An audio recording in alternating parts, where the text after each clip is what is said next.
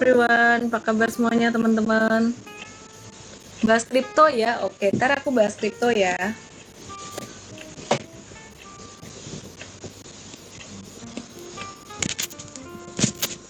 Ntar aku bahas, uh, aku bahas ini juga. Selain aku bahas kripto, aku akan bahas saham juga pastinya ya banyakin saham juga dan pastinya pada penasaran IHSG udah turun selama beberapa hari terakhir ini Mika Chandra jadi nggak window dressing jadi dong akhir tahun IHSG kenapa ya terus ada yang bilang Diki Erlangga si Mbak Armi terbang oke akan bahas semuanya teman-teman IHSG supportnya berapa? Oke, aku bahas semuanya ya. Sebenarnya kemarin ini aku udah bahas sih, kayak IHSG support berapa, IHSG mau ke mana. Barangkali teman-teman ada yang uh, nyimak di sini selama uh, eh, 1 sampai dua minggu terakhir IG live saya, mungkin bisa ngejawab pertanyaan ini. Nah, teman-teman uh, pertama sebelum aku bahas saham-saham yang lain lebih detail, aku mau jawab pertanyaan utama teman-teman nih ya, IHSG mau ke mana gitu. Ya, jadi kalau teman-teman perhatikan ini chart aku, uh, ini ini chart aku mungkin dia miring ya, uh, agak mirror gitu, chartnya mirror gitu. Cuman ya teman-teman coba pahamin deh, semoga bisa dipahami. Aku coba show chartnya. Nih ini HSG ya jadi bacanya kebalik dari sini. Kemarin ini dia ngebentuk uh, double tops gitu ya. Jadi setelah dia ngebentuk double top terus dia turun.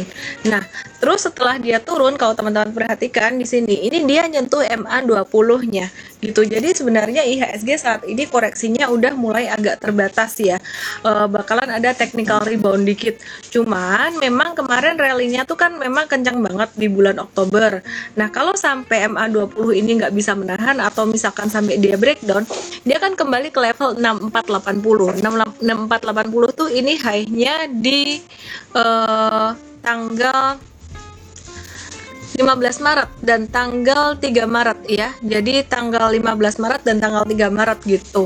Gitu. Jadi teman-teman uh, masih wait and see dulu sih, masih wait and see dulu untuk jangka pendeknya jadi sekarang IHSG ketahan di level MA20, potensi ada technical rebound dikit, mantul dikit.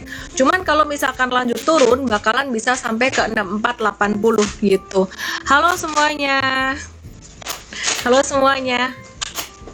Oke, nah terus sekarang aku mau bahas untuk saham-saham big cap perbankan ya. Jadi setelah BBCA, saham-saham big cap perbankan yang lain tuh ikut turun. Hari ini BCA dikasih di level terendahnya di 7350 which is ini best price buat teman-teman yang mau trading ya di 7350 untuk BBCA dan kemudian uh, dia juga kena ke MA20 jadi saat ini teknikalnya IHSG itu mirip banget dengan teknikalnya saham-saham perbankan besar gitu. Nah terus selain BBCA ada lagi saham perbankan besar yaitu BBRI uh, eh, BBRI ini teman-teman dia juga hari ini turun pas banget kena support MA20-nya. Nah, kalau teman-teman perhatikan kayak gini nih. Terus tadi aku di Instagram tuh ada ngepost satu Instagram Reels itu ngepost tentang WSKT, ICBP dan juga Unilever. Uh, tiga saham itu WSKT, ICBP dan Unilever ini ini sama. Mereka juga ketahan support. Supportnya supportnya kalau ICBP, Unilever dan juga uh, WSKT itu semua ketahan support horizontal horizontal lain yang didapat dari high yang uh, lumayan tinggi pada sebelumnya. Plus kena Fibonacci 38,2 sorry ya kalau di sini agak-agak teknis. Nanti hari Sabtu ada seminar analisis teknikal teman-teman bisa join gratis. Uh, ini yang versi satunya jadi kita akan buat berseri. Seri satunya tuh benar-benar basic banget. Teman-teman bisa download aplikasi Mtrade dan ikutin hari Sabtu nanti. Langsung klik di bannernya banner acara uh, jam 10 gitu. Jadi bisa supaya bisa ngerti apa yang aku ngomongin di Instagram live kayak gini tuh biar nangkep kalau aku bilang MA, bilang Fibo, bilang support, bilang high atau low biar bisa nangkep. Intinya saat ini saham-saham perbankan besar kayak BCA, BRI itu udah kena support kuatnya yaitu MA20. Nah, ini bakalan bisa mantul atau masih bisa turun lagi. Plus si B, uh, eh, BRI, Bank BRI ini dia udah breakdown atau udah ketahan dari uh, turun dari Fibonacci 618-nya. Jadi kalau diperhatikan Fibonacci itu kayak gini. nah, aku tarik dikit ya dia turun dikit dari Fibonacci 618 nya Nah, ini Fibonacci-nya kalau ditarik dari Fibo yang terdekat, dia ketahan di Fibonacci 618. Tapi kalau kita tarik dari sini, dari bawah sini, ya. Kalau kita tarik dari bawah sini, nih. Ini dia masih belum breakdown. Jadi kalau kita ambil Fibonacci-nya yang atas, dari low yang atas, ini dia udah breakdown gitu. Anyway aku coba hapus Fibonacci-nya ya biar lebih keli kelihatan MA-nya nih. Dia ketahan di MA 20 gitu. Oke. IHSG juga sama. Terus kemudian aku mau bahas ke Bank Mandiri. Sabar dulu yang bingung dengan IHSG aku jelasin dulu saham-saham perbankan besar dan juga saham blue chip. Karena kalau mau tahu IHSG ke mana teman-teman mesti ngerti saham-saham blue chip ini gerakannya ke mana gitu ya. Jadi jangan jangan panik dulu aduh IHSG mau ke mana tapi nggak ngerti apa yang sebenarnya terjadi nah ini Bank Mandiri Bank Mandiri ini masih bisa turun, beda sama BRI dan BCA. Kalau BRI dan BCA turunnya udah lumayan. Nah, kalau Bank Mandiri itu dia bakalan masih bisa turun sampai ke level berapa? Setidaknya sampai 69 6.900 dan itu normal. Jadi jangan masuk dulu gitu. Nah, terus kemudian kalau uh, BRI dan BCA itu udah lebih disupport, udah lebih terdiskon. Terus kemudian BNI BNI ya. Nah, untuk BNI sendiri uh, ini hari ini udah ketahan Fibonacci 618 juga. Tapi dari Fibo kecil, Fibo kecil tuh aku ambil dari low yang dekat gitu. Uh, dan udah ada satu candle reversal. Cuman aku ngelihatnya nanti kalau BNI Bank BBNI ini Bank Negara Indonesia dia bisa mantul dikit sampai 7.200 dan turun lagi gitu sampai ke mungkin bisa sampai 6.600. Jadi kalau untuk uh, BCA dan BRI ini udah support yang cukup kuat tapi kalau untuk BRI itu belum masih bisa turun. Kalau BNI juga masih wait and see. Nah sekarang teman-teman dari sini uh, aku akan lanjut ke consumer good. Nanti aku akan bahas tentang IHSG nya gimana. Which is tadi sebenarnya aku udah kasih clue dikit. Sekarang aku akan langsung ke consumer good ICBP. ICBP ini aku ulang lagi, valuasinya masih murah ya. Nanti Sabtu aku akan jelasin lagi, aku akan update bareng dengan tim Mtrade untuk PIB nya ICBP. Nah, ICBP ini hari ini dia udah ketahan banget uh, da, nih aku coba kasih lihat ya. ICBP itu dia ketahan banget da, di area uh, support yang didapat dari last high pada tanggal nanti kalau bisa ngelihat chart pada 23 Juli. Dan, jadi 23 Juli itu dia sempat ngebentuk uh, high atau sempat ngebentuk gunung gitu. Nih, ini tanggal 23 Juli ya. Jadi ini ketahan di area ini. Dan hari ini juga ada satu kan satu candle reversal. Cuman kalau ICBP misalkan mau trading uh, mungkin bisa nawar di dekat-dekat 8650 probably besok masih bisa dikasih kemungkinan kemungkinan ya. Jadi uh, teman-teman yang punya ICBP nggak usah takut, nggak usah khawatir. Ini koreksinya normal aja, turun dengan volume yang lebih kecil daripada yang sebelum-sebelumnya. Taufik M-Trade tuh elemen trade uh, emerging market trade. Mimpinya kita bisa surfing emerging market gitu. Oke okay, terus kemudian Indofood.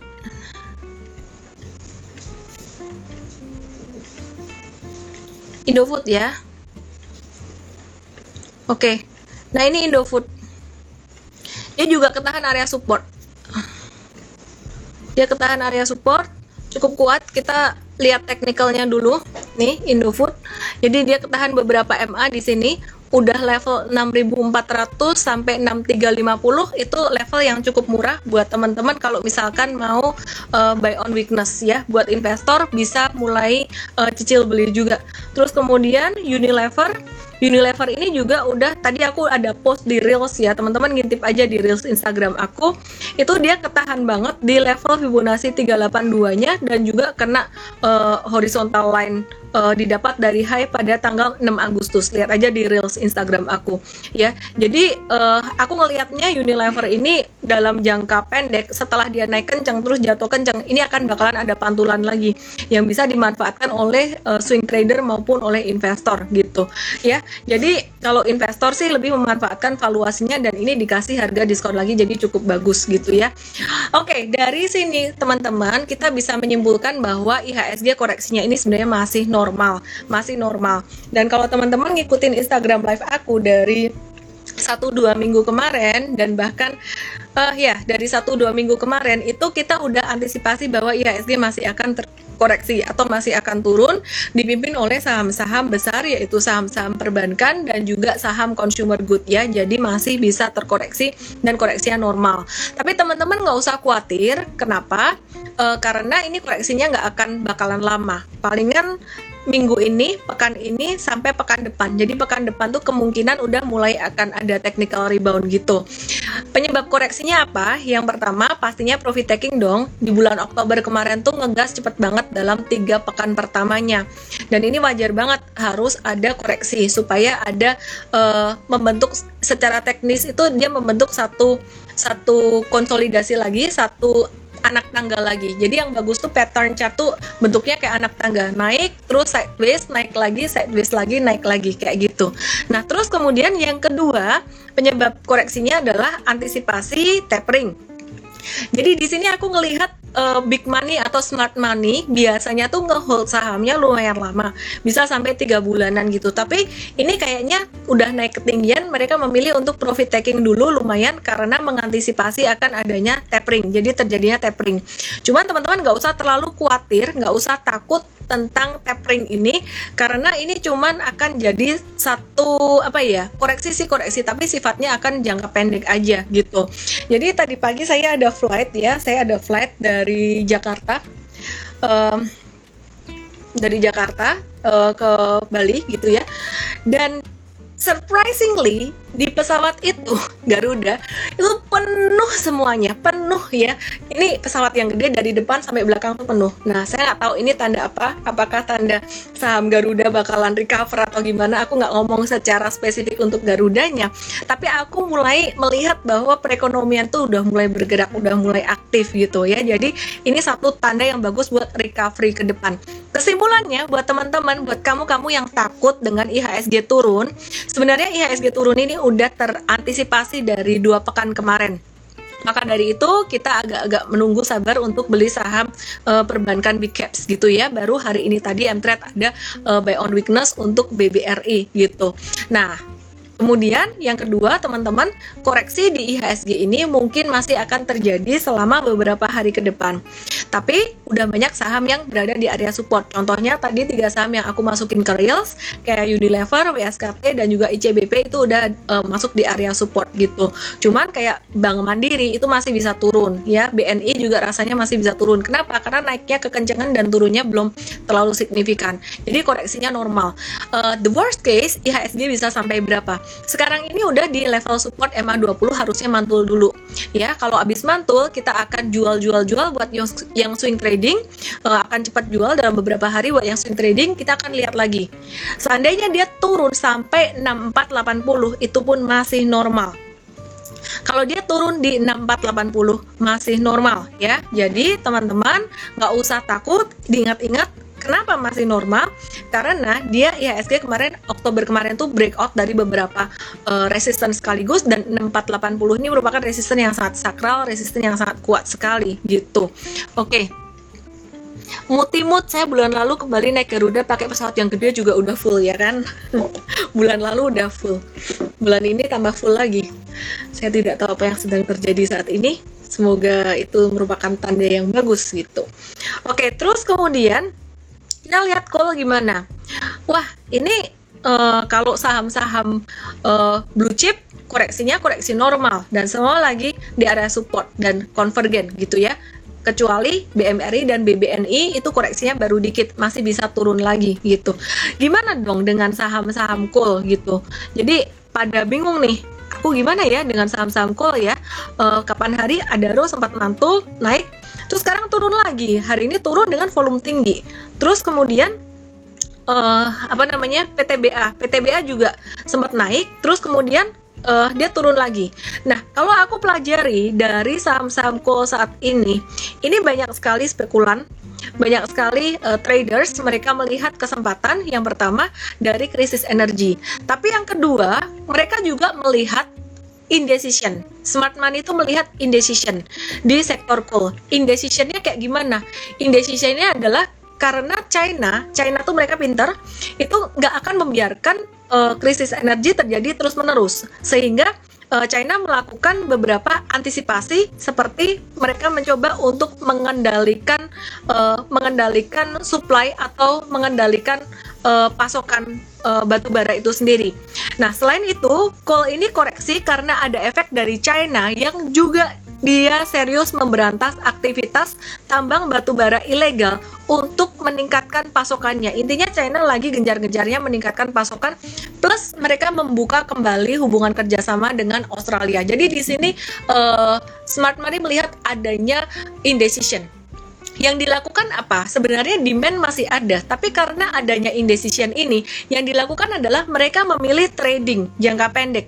Begitu jatuh dibeli, e, baru naik dikit langsung dijual. Nah, di sini pelajarannya adalah setelah kami perhatikan, saya dan tim Entrade perhatikan beberapa hari terakhir, melihat pergerakan dari beberapa saham coal yang sangat signifikan.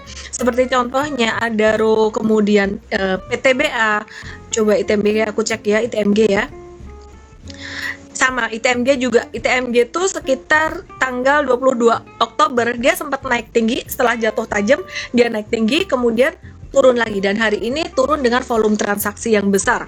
Nah, jadi teman-teman, apa yang harus dilakukan saat ini untuk call? Call lebih cocok untuk swing trading. Maka dari itu tadi Indi dan beberapa saham yang lainnya kita keluar jangka menengahnya kita exit. Kenapa? Karena kita ngelihat udah breakdown dari MA20 dengan volume yang cukup besar, nah itu kurang bagus untuk jangka menengahnya. Nah, jadi kalau uh, kita ngelihat sentimen, demandnya masih ada, tapi teknikalnya turun dari tren naiknya dan volumenya gede turunnya kita harus lebih percaya yang mana nih percaya technical atau percaya uh, news percaya sentimen kalau aku lebih percaya technical buat aku chart itu yang paling selalu jujur karena dia kasih uh, dia kasih signal buat aku tuh uh, buat kita tuh selalu yang paling cepat gitu ya. Jadi intinya saat ini per hari ini uh, saham-saham batu bara ini banyak yang mulai breakdown. Kayak ITMG, Indi dan juga PTBA ini uh, banyak yang mulai breakdown gitu. Breakdown dari MA20-nya, volumenya lumayan gede. Secara sentimen masih oke, okay, tapi secara teknikal kita udah mulai harus waspada gitu ya. Jadi uh, teman-teman itu tipsnya kalau untuk call kita lebih ke arah swing trading sekarang. Waduh, gimana dong?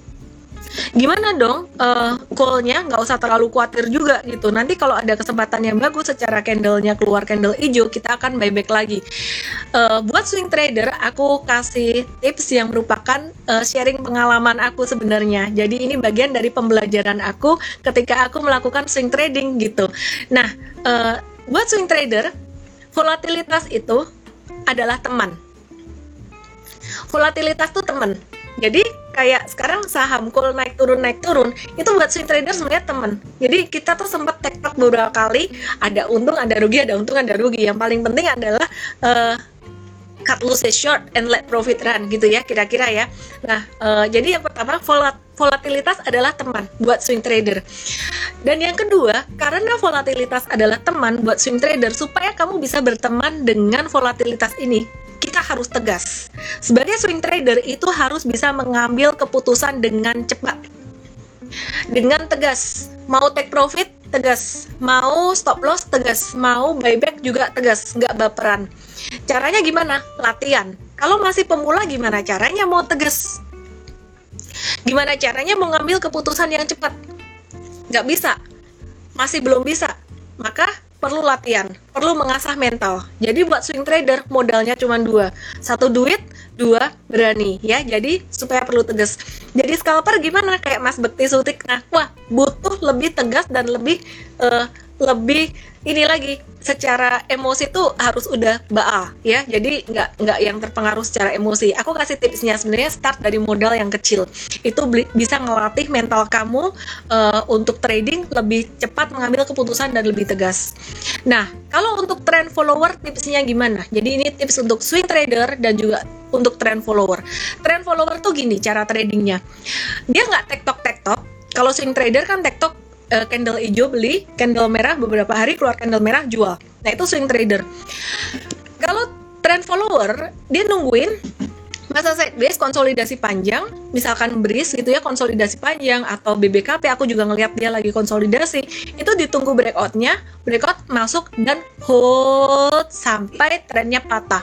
Nah tren patah tuh ada beberapa cara yang teman-teman bisa gunakan. Kalau dia naiknya cepet banget bisa pakai MA20 breakdown MA20 jualan breakdown MA20 volume tinggi jualan atau pakai Darvas dikasih uh, trailing stopnya dinaikin. Anyway kalau kamu bingung langsung aja masuk ke Mtrade download aplikasi Mtrade dan cari di situ di menu edukasi.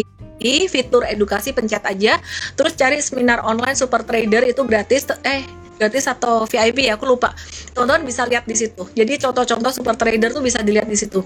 Intinya super trader belinya ketika breakout dari sideways panjang volume tinggi dan di hold selama tren naik. Ciri-ciri tren naik masih di atas MA20 kalau naiknya kencang kalau naiknya lambat pakai MA50 Ketika breakdown volume tinggi, jual. Yang kedua bisa pakai trend line. Tarik garis trend line, breakdown dari situ, jual. Yang ketiga bisa pakai Darvas box atau supportnya dinaikin. Aku sebenarnya paling senang uh, paling senang pakai cara yang ketiga. Tapi belakangan karena market volatile, kita combine pakai cara breakdown MA20. Trading tuh gampang kan, ya? Nangkep ya? Gampang ya? Yang bikin complicated adalah emosinya ya. Ketika kita mau mengambil keputusan kadang mau take profit eh, jangan-jangan dia masih bisa naik nih aku sayang uh, sayang uh, mau jual ini takut gitu. Apa takut nanti naik gitu ya sayang.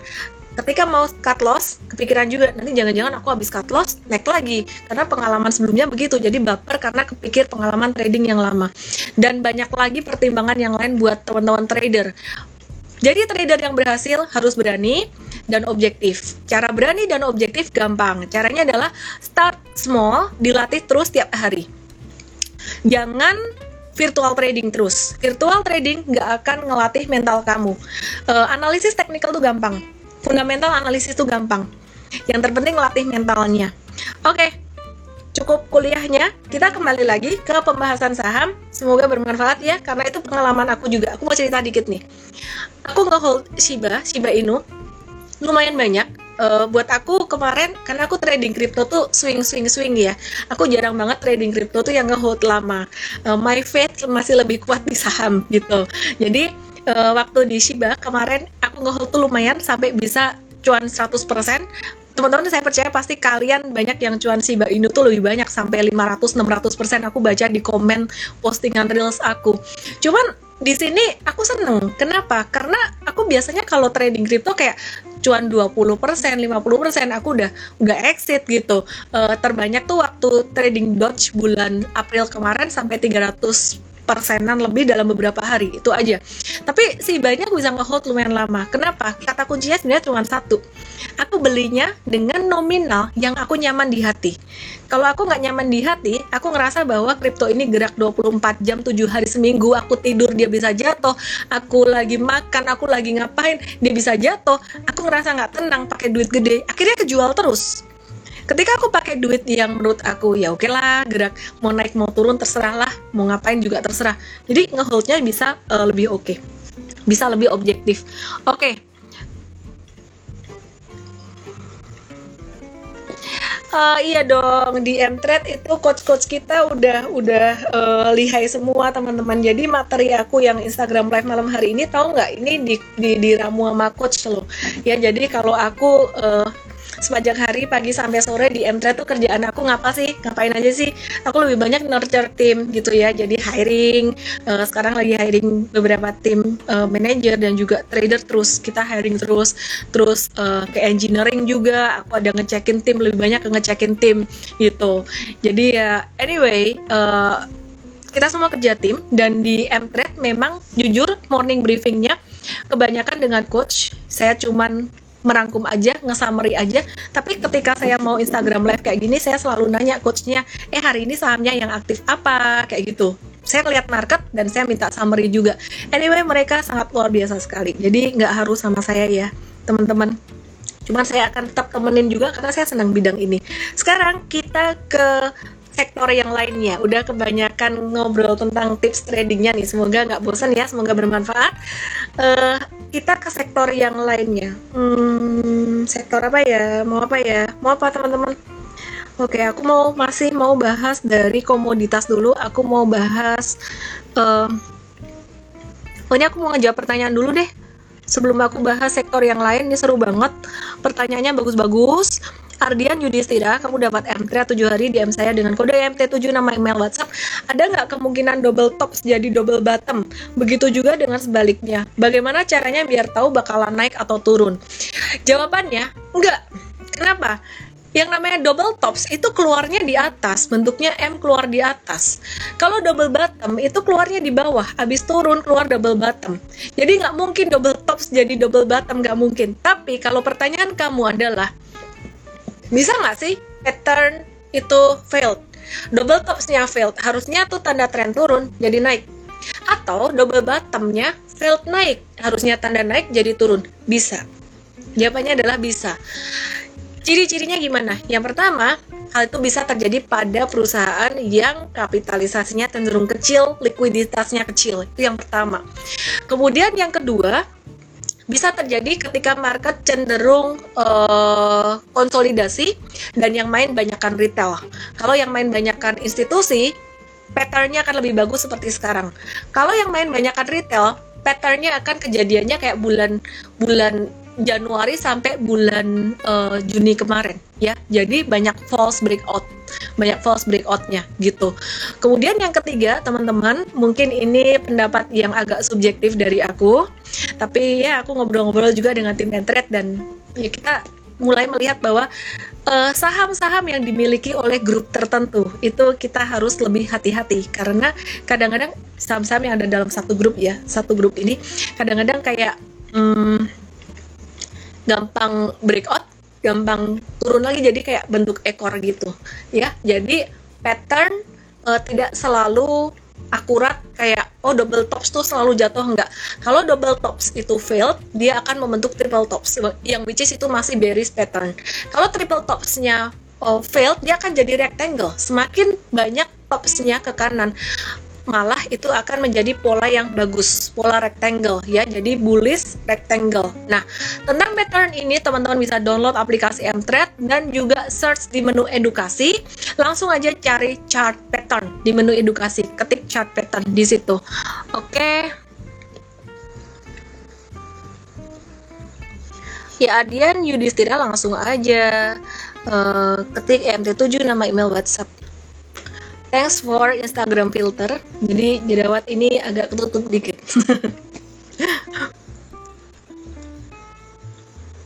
hari ini keren, padahal hari ini minim preparation rambut juga nggak dicatok berantakan kayak gini.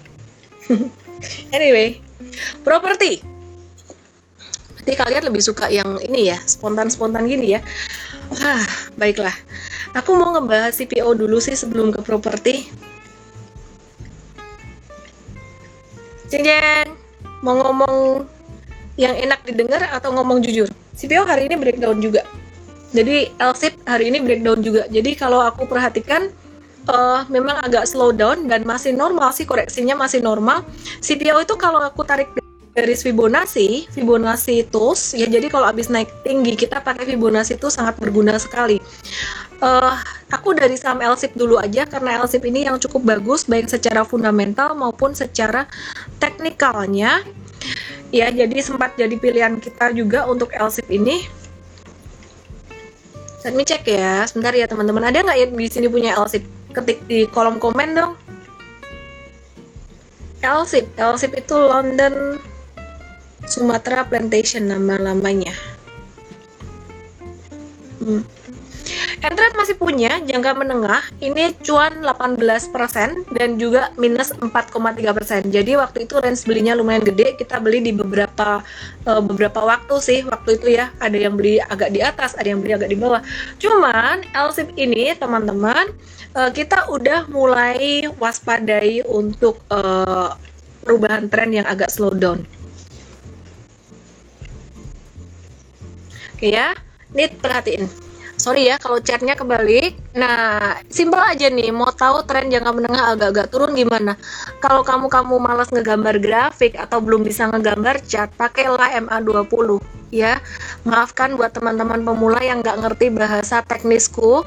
Langsung aja download Mtrade di situ ya. Aku akan banyakin menu edukasinya dan banyakin yang gratisnya supaya teman-teman bisa ngebaca paling nggak yang basic-basic ngerti lah ya. Uh, oke. Okay. jadi Mtrade nanti di November akan kita banyakin kita buka aksesnya untuk yang gratis lebih banyak. Tapi pastinya yang VIP juga kita akan lebih banyakin case study gitu ya. Nah ini teman-teman Perhatikan ketika dia breakdown dari MA20-nya di sini, ini tanda dia mulai trennya melambat, tapi volume transaksinya kecil. Ya, jadi uh, agak slow down dikit nih untuk sektor CPO-nya uh, bisa turun sampai ke berapa sih LSIP? Kalau seandainya besok dia nggak mantul, dia bisa turun sampai ke 1245 ya. Jadi 1245 itu masih level yang cukup oke, okay, bahkan 1220 pun itu juga masih uh, level yang normal gitu. Normalnya kenapa? Pakai Fibonacci tadi.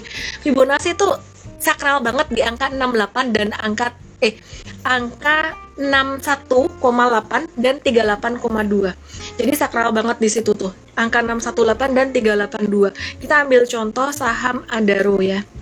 Kita ambil contoh saham Adaro.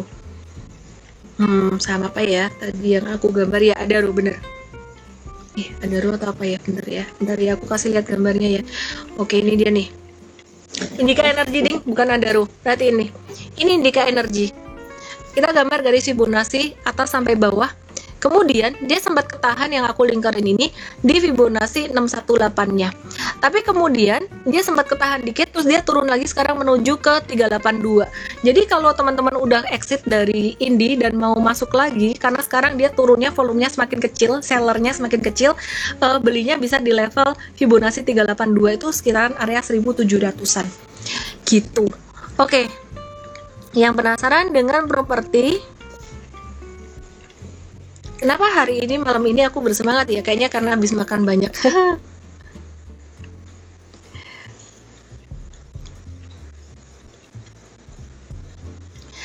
CFO Owen. Kalau volume besar tapi harga turun artinya apa? Apakah banyak jual atau belinya? Ya banyak yang jual dong. Lebih banyak yang jual. CFO kamu dapat M-Trade 7 hari langsung aja DM saya dengan kode EMT7 nama, email, dan WhatsApp.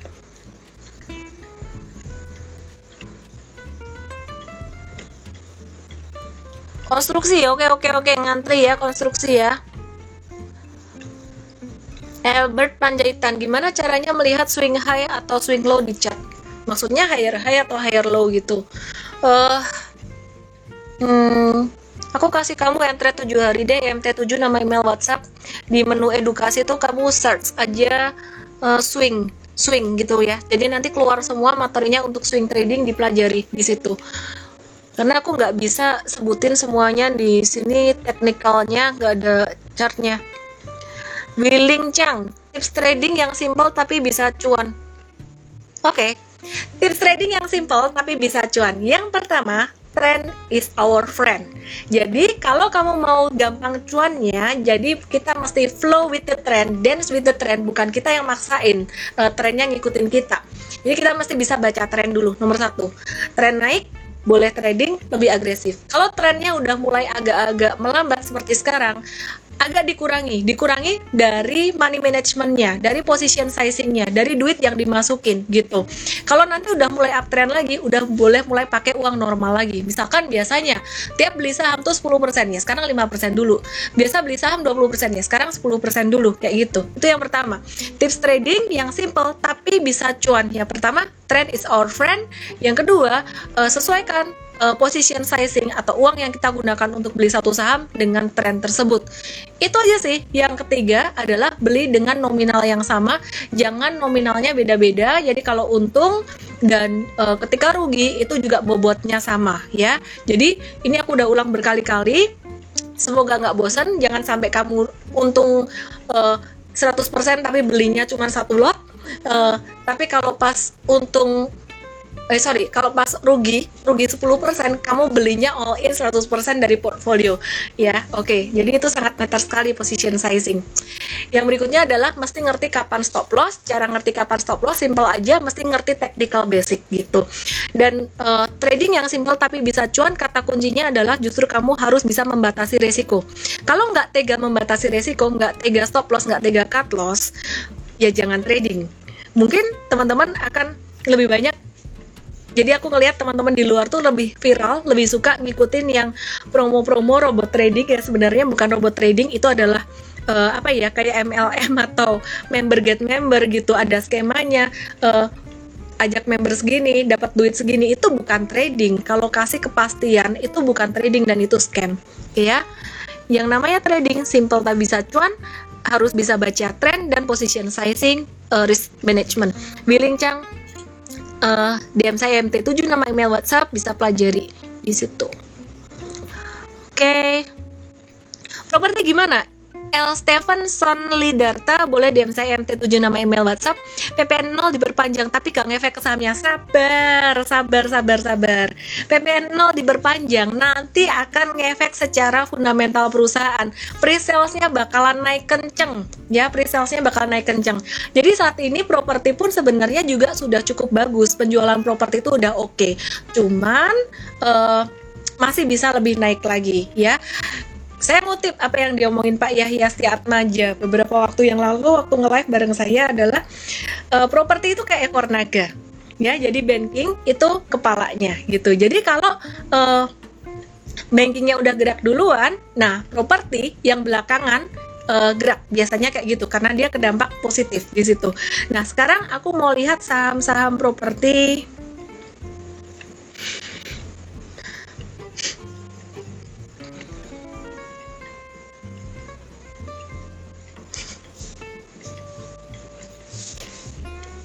L Stephenson Lidarta L atau isi itu. DM saya MT7 nama email WhatsApp. Oke. Okay.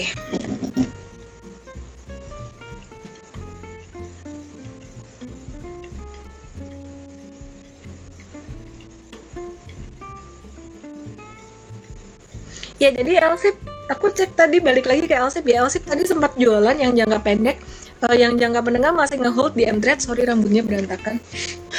Biarin lah yang penting kontennya. Oke. Okay. uh, eh, BSDE aku cek BSDE ya. Sekarang kita ke properti. Hmm ini dia nih. BSDE chartnya kebalik. Semoga kamu bisa baca. Ya semoga bisa baca